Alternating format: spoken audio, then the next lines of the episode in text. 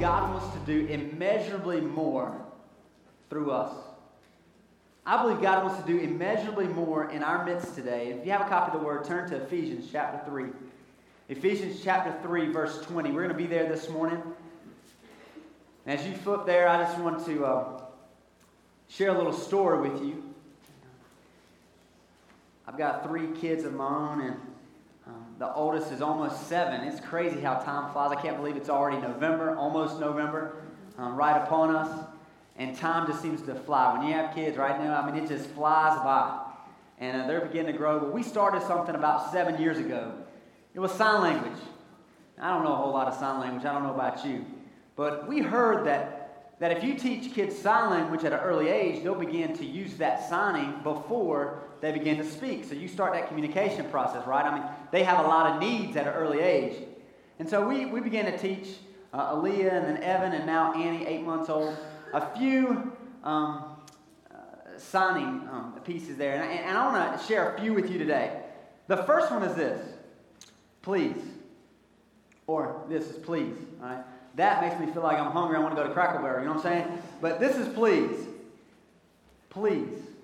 This is thank you. Or this. And I just thought about this. The Lord really put this on my heart during first service. But when we worship, aren't we just saying thank you? I mean, I have no problem raising my hands because I'm saying thank you. Thank you, Lord. Thank you for who you are. And those are very good mannerisms, right? I mean, those are great things we want them to, to hold on to when they're seven, you know what I'm saying? Um, when they're able to say please and thank you. But there was another one we taught them, all three of them. And it was more. All right, everybody do that with me. More. All right? All right. Anybody try this with your kids? Raise your hand. Anybody do this with your kids? All right, one or two families. Okay. All right. If you have kids, try it. It, it works, okay? Annie, I mean, she picked up on it. Dad, dad. She's the only word she can say, but she can be more. So that's more dad, dad. Okay, that's good. Um, but here's is more, okay? This is more. And Annie and all my kids have begun to learn more. This is, this is why this is a valuable resource, by the way, okay? Because they can begin to tell you what they need more of. You know, inside of each of us, we have desire for more. Now, for my, for my child, it's more food, right? All right, more milk, more diapers, more food, more diapers, more milk, more diapers. I mean, it's just like on and on and on. Now, they're not asking me, she doesn't ask me for diapers, but she needs those as well. But for her, it's very important for she's like, Dad, Dad, more. All right? She can't say it, but she, she can do this. You know, we do this, this is really more for me. Our hands are closed. It's more. It's about me. And I believe sometimes in our spiritual life, it's, it's Lord, more, do more for me. Lord, more. More for me. Instead of just saying, Lord, do more through me. You know, we have a desire for more, right? Especially in our society today. It could be more food. Amen. More money, more time. Seems like time gets less and less. I mean, you know, it's like, I need more time in the day. More friends, more income tax return. Amen. More cars, more muscles. That's what that one's for me. All right? Like, hey, we want more. More for us. More for us. And I believe Jesus today, he wants to do immeasurably more through us. Now, although he will do stuff for us, and we're blessed, y'all. We are blessed. But He wants to do more through us. We're going to see that today as we open up the Word in Ephesians chapter 3, verse 20. Let's look at that together. It says this Now to Him, very important, whatever season of life you find yourself in, if you ever just say now to Him, whether it's a prayer, whether it's a praise, whether it's a petition before Him, is now to Him. Focus off of more inward. And, and now to him who is able to do immeasurably more than we all, than all we ask or imagine, according to his power that is at work within us. To him be the glory in the church and in Christ Jesus throughout all generations, forever and ever. Amen. This morning I want to bring out five ways, or five points that we know when God can begin to do immeasurably more through you and me. When God can begin to do immeasurably more between for you and me. It says this give more praise to him. When we begin to give more praise to him. See, Paul in this passage, he just got finished talking about the love, how deep and how wide and how vast the love of God is. And he was praying that for the saints. He was praying that for the church. And he's interceding. He's like, man, I'm praying for you guys that you'd be rooted and established in this love. And he was praying that God's power would show up in such, a, in such an amazing way. We had an Empower Bible Conference last week, and, and God just showed up in amazing and dynamic ways. And he was, he'd been praying that way. Then Paul, he transitioned. It's kind of like when I'm driving my car, right? And I'm just praying. The Lord put stuff on my mind. I don't have my eyes closed, so I don't want to wreck. And so I'm going down the road and I'm praying. Then all of a sudden, it just it goes from prayer to praise. And maybe it's a song comes on. There's actually a song that Sawyer and Savannah are going to sing at the end of this message called Immeasurably More by Rend Collective Experiment. And, and, and when this song comes on, I mean, sometimes I just, you know, I'm stopped, I'll play it on my phone or whatever, because I don't text when I drive. And, you know, I, I play that song and, and it comes on and I'm just like, singing. Now I got the windows rolled up, right? Because I can't sing. So I'm worshiping, I'm, I'm putting my praise on, and, and, and I have a, a now to him moment. And Paul does that here. He goes into a doxology. This is a well known, I use this verse a lot as well, but this is a well known praise chorus. And Paul just begins to shout and sing. Now to him. Now to him who is able. And I'm going to show you a couple things about giving more praise to God. The first one is this adoration. We're to adore him for who he is. The fact that he is God and we are not, and there is no one like God, there is no God but him. Just for who he is, we can admire and adore him. When we enter this house to worship, it's to elevate and adore one, the only one, and it's Jesus Christ. Not only that, but it's appreciation for what he's done. How many of y'all had God do something in your life that you're appreciative of? Raise your hand. Amen. God has done so much for us. He's done so much for our church. He's done his church, I should say. He's done so much in our midst.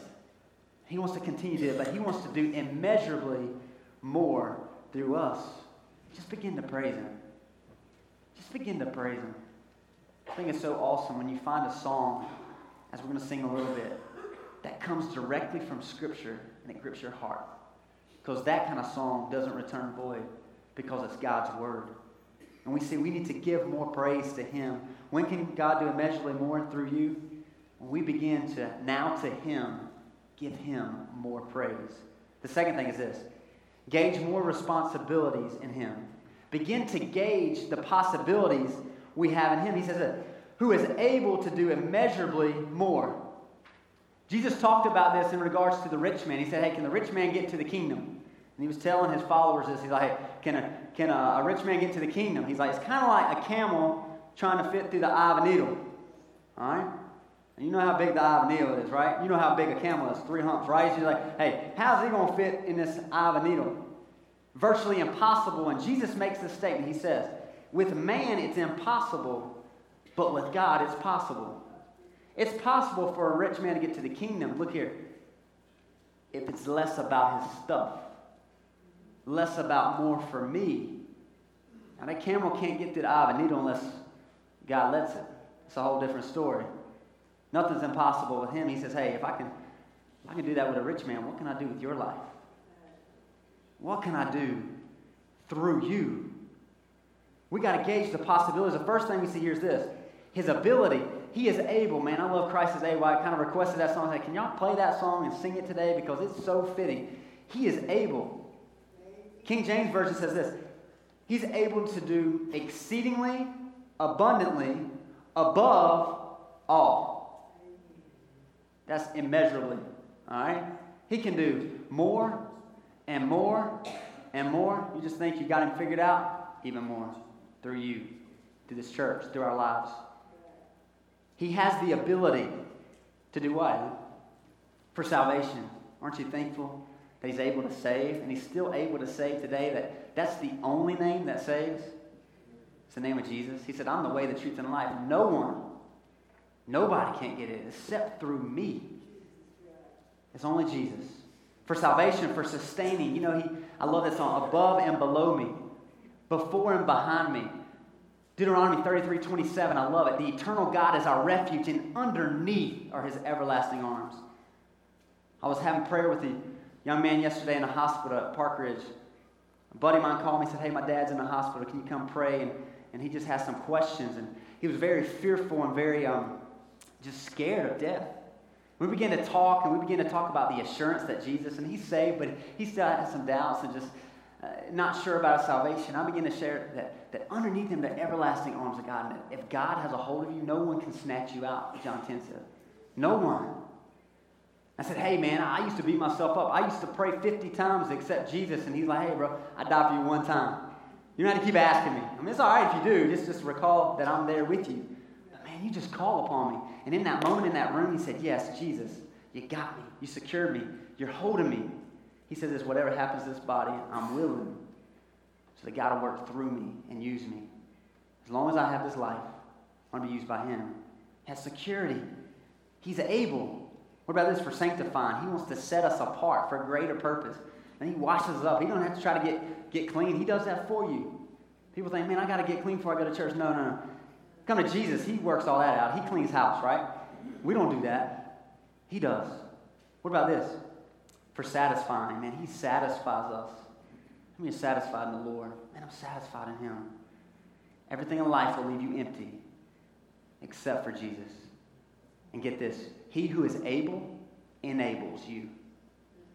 He who is able enables you. Say, Lord, work through me, do more through my life. He's able to do that because He enables us. Without Him, and we'll see that in a second, we can't do anything. So his ability is to do anything. He can do anything. What about this? His availability. Aren't you glad he's not sleeping? He's not like taking a nap saying, you know what, wish Adam would get done with this so I can, I can, I can do something. He's like, he's not sleeping. He's right on time. He's in the midst of us today. He's available. So he can do anything, and he can do so anytime. He can do so anytime. We've got to gauge the right possibilities. We've got to understand that he has the possibilities in his life if we trust and devote ourselves to him. What about this?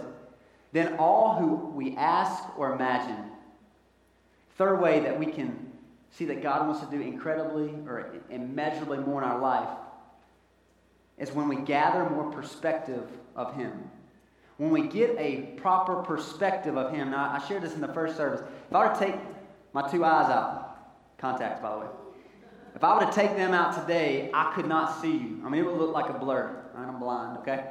All right? Some of you, you're feeling me there, okay? He's like, hey, I'm blind. I take these out and I can't see. I couldn't even see the word up here. Just me, me and the Holy Spirit. Sometimes it's even better that way, you know what I'm saying? But if I take that out, I have a different perspective from here.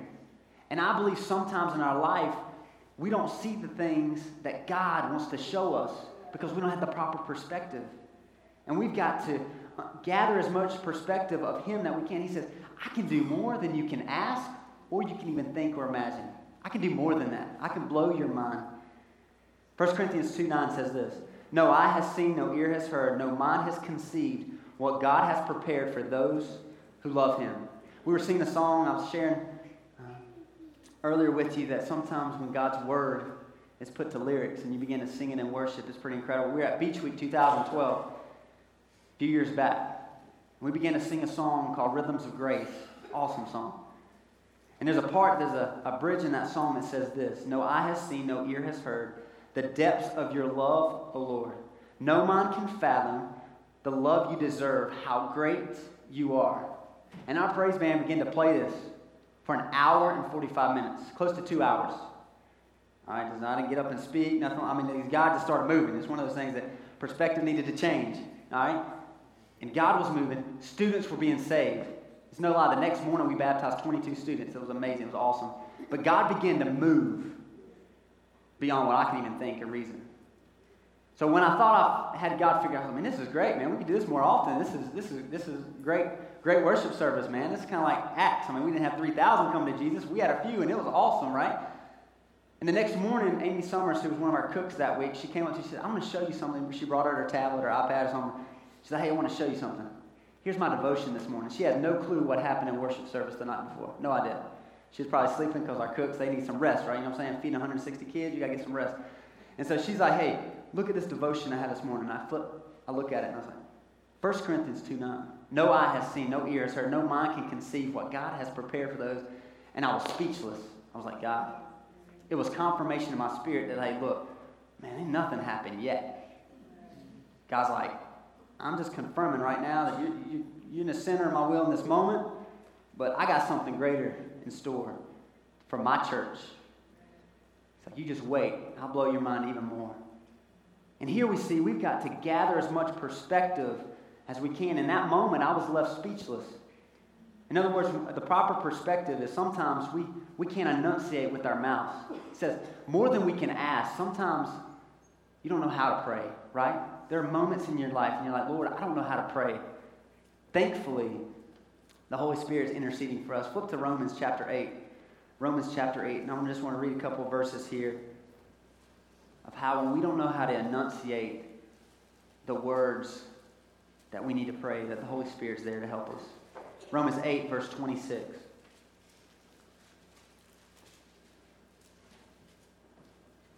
says this In the same way, the Spirit helps us in our weakness.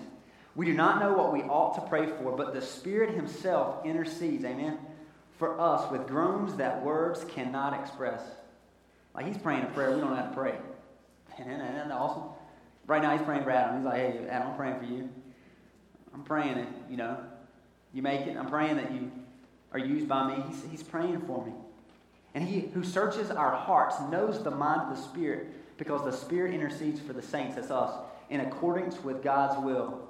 In other words, when we don't know what to enunciate with our mouths, the Holy Spirit's praying for us and He's right on time. And He's praying for you and me, listen, tonight, today, to get in alignment with His will. And that Holy Spirit is praying that. He's like, man, I want you in the center of my will.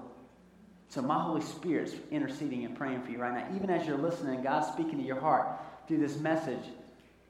His Spirit is speaking to you and maybe it's different for some of you. I don't know where you're at in your life and in your walk, but He's immeasurably more, and He wants to do immeasurably more through us and through you. He wants to do that. And even when we don't know what to pray, He's uttering words that we can't even express. He's there for us. What about this? Anticipation with our minds. He says, all that we can ask or imagine. Can you imagine what happens when God shows up? I mean, I didn't think you'd sing a song for two hours, right? I'm like, you know, if, if we would have put that on the schedule, I'd have been like, uh, we probably need to get, get back to our dorm rooms by, by 10 o'clock, you know what I'm saying? But when God does something, you can't even imagine what He's about to do. And, and I really thought of this a few years ago. Um, Sherry and I were coming back from vacation in Florida and with our family. Uh, it was about a year, year and a half. And we were coming through Columbia you know how kind of crazy that gets. Um, and uh, we were coming through Columbia, and we stopped at an Enmark gas station, and I bought Sherry a new phone a week before. So you know that's like prized possessions. You know she gets the good phone, by the way. Husbands, make sure your wife has a good phone. But um, she she got the good phone, and and, and she we thought that she left it in the bathroom, and she left it in the store. And so we get on the interstate, and it was one of these long stretches between exits. You know what I'm saying? Like you know you got to turn around. You know, where's the exit? And you don't see nothing, nobody. And, you're, and I'm like, it's Columbia, man. There's got to be an exit somewhere. We're just on the outskirts. And so we're going through 10 miles down the road. So, all right, we got to turn around and go back. Well, we were trying to get to cross country practice because we coach at Veritas and we were having cross country practice at 4 o'clock. Well, leaving Orlando and trying to get back by 4 with three kids, crazy. Um, actually, I had two kids at the time. But, and here we stopped at Enmark. We lost the phone, and so we turn around and go back. 10 minutes, 10 minutes back. Then we go start looking in the store. Can't find it nowhere well, you know, I'm, I'm upset. You know, why'd you lose your phone, honey? Come on. You know, it's the brand new. You should have that with you at all times. You know, I'm just. And then something dawned on me. She handed me that phone before I got in the car. so, honey, I'm sorry, but. She said, didn't I hand that to you? I was like, oh, yeah, I think you did. Go back, look in the doctor's bag, bam, right there. It's phone. Get back on the interstate three more hours of me being wrong and her being right. You know what I'm saying? and she's great about that. She, she's good. She didn't, she didn't harp on it long. But we're going we go past that exit. We get to the next exit. There's one EMS car there. Two cars on their side. Three other cars hit. Five car pileup. One lane open. Probably happened 20 to 30 minutes exit past where we turned around. And I looked at it, I started laughing. I said, Look, God knows more than I can ask or I can think. I can't even, listen, I can't think this up and I can't make this up.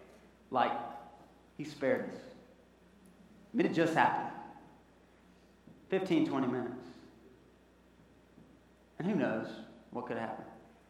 I know this. He used something small as a phone to remind us that, look, you don't have as much control as you think you do. That I'm before you, I'm behind you. Just be in the center of my will. God wants to move in your life and He wants to, to work through you. Get the right perspective. And when we can't enunciate it and we can't anticipate it, God's on time and He's there. And He wants to do immeasurably more. Look at the fourth thing. Get more power from Him. And it says this according to His power that is at work within us. You don't need more of God. I used to think you got to get more of God. Like as you grow in your faith, man, you get more of God. You know, it's like you know, just get a little bit more. You know, no, it, that's that's not how it works. Okay, when you accept Jesus, He gives you the seal of redemption, which is His Holy Spirit. He gives you um, uh, an assurance of who He is, and you don't get more of Him. Now you can you can let more of Him out of your life. You can let Him um, work and move your life, but you can't get more of Him every day. But He desires more out of you. You can't get more of Him, but He desires more out of you, more than you think is possible. See, in coaching, I tell students all the time, I said, look, man, you can run farther than you think you can. You have the endurance to do far more than you think is possible.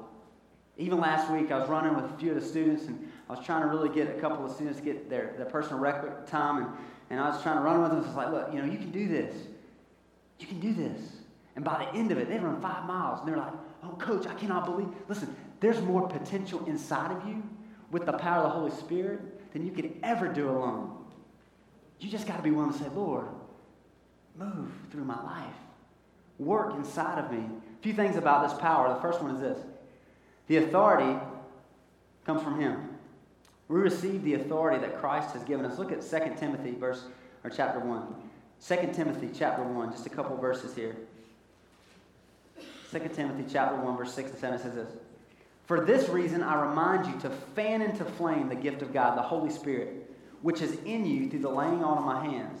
For God did not give us a spirit of timidity, but a spirit of power, of love, and of self discipline. Paul's referring to a moment when him and the elders of the church came and laid hands on young Timothy in the faith, and, and God just moved in a mighty way. It's kind of like one of those moments where, I mean, I accepted Jesus when I was 11, but I was a junior in high school. I was in Fort Lauderdale, uh, Florida, and, uh, and I was just in a room by myself, and all of a sudden God said, You know what? You're saved, but you haven't surrendered to me. Like, you got to be overflowing with me. Like 100, and I heard him say, 150% Adam. I'm like, why not just 100? You know, it's like, no, I want you to go above and beyond like exceedingly abundantly above all that you think I can do. So we're going to go 150, all right? And I just felt my spirit, him saying, surrender it all. And I said, God, here it is. Here it is. And man, he just began to just unleash his, his power and his authority on my life. I didn't really understand it all, but I was like, Lord, okay, I'll take it, whatever it is. You do that. And, and this is an example of, of Paul telling Timothy, hey, fan into flame you know, you've seen the little campfire. We had one last night at campground. You know, we're fanning it, trying to get the, the blaze to come on. He's like, fanning the flame. Like, man, I want that thing to burn bright. I mean, how much want to burn just a little bit for Jesus? Man, let's burn bright. I tell students all the time, hey, do you want to be a dim star or you want to be a bright star? Because we're a star. And he's the light. And we got to reflect. We got to we got to shine him. It can't be hidden. A city on a hill cannot be hidden and the authority is in him. But notice this the anointing is in us. The authority is in him, but the authority or, or the anointing is in us. He's like, hey, let me flow out of your life. Let me energize you. Let me be the one that works through your life. Wherever God has you, we're all ministers in the gospel. He wants to anoint us for His purpose. His Holy Spirit comes to dwell inside of it each one of us, once you accept Him as Lord, it's up to us to let His power flow through us. Get more power from Him. It's available. Tap into it. Here's the last thing as I close. When we gain more prestige for Him, when we make Him more famous, when we get more prestige, that should be our purpose in life, is to give glory to God. It says this To Him be the glory in the church and in Christ Jesus throughout all generations, forever and ever. Amen. See, John the Baptist knew this. He was setting the pace for Jesus' arrival, right? John chapter 3, verse 30. He says, He must become greater, I must become less. He must increase, I must decrease. What he was saying is this Hey, man, I'm just thankful that God gave, you know, Jesus gave me an opportunity to baptize him, but I'm the forerunner. I know you're looking at me right now, but look, you need to look who's behind me right? He's before me and behind me, which he was there in the very beginning of time. He's going to be there in the very end. And he's like, he's like, hey, Jesus is the one you need to be focused on, not me. Don't mistake me for Jesus. I think sometimes we're like, hey, more for me, more for me. Well, if he gives you more, is it going to be about me? Or is it, hey, God, more through me? So that people can't see me, they see through me, and they see him. He says, to him be the glory. First off, where? In the church in the church.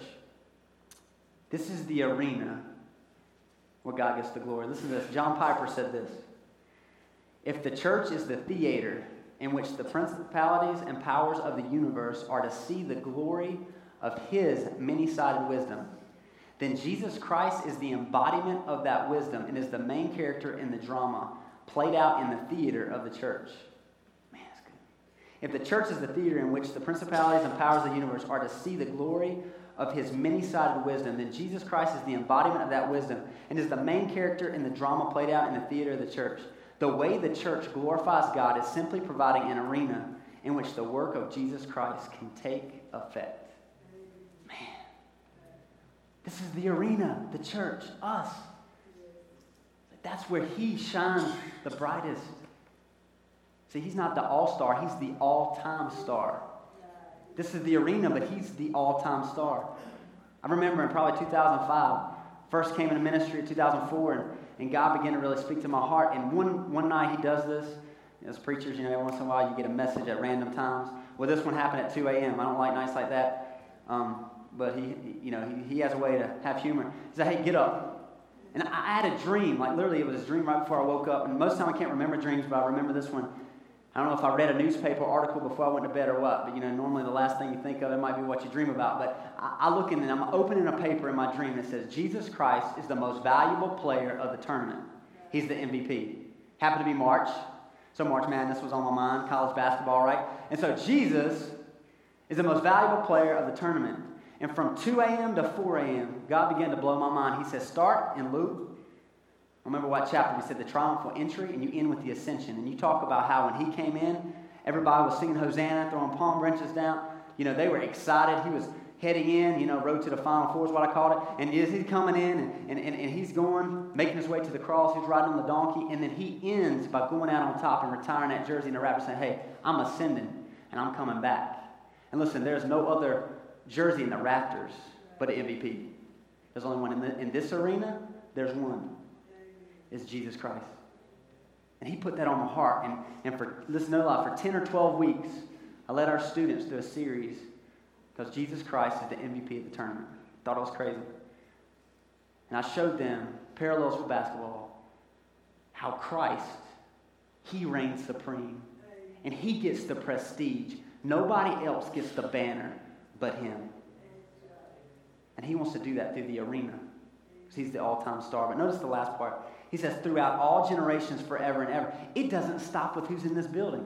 It goes on for generation to generation to generation. Over 2,000 years, we've been celebrating the exaltation of Jesus Christ. And one day, every knee will bow, every tongue confess that Jesus, that banner, is the name above every name. And he gets prestige, not only in the arena, not only in Jesus Christ, it says, but throughout all generation. There's an audience coming that's not here yet. And they want to see God working through us so that they can join us in this journey of faith. God wants to do immeasurably more. When can God do immeasurably more through you? When, you're, when more praise is given to Him. When more possibilities are gauged in Him because He's the only possibility. When more perspective is gathered of Him. But also when you get more power from Him. If He's inside of you, man, let that power out. And then lastly, when more prestige is gained for him, it's about his glory. Yes, it helps for our good, but it's for his glory. Are you content with asking for more? Who's the more for? for my daughter in this moment when she asks for more milk or more food it's for her. I'm going to teach you one more.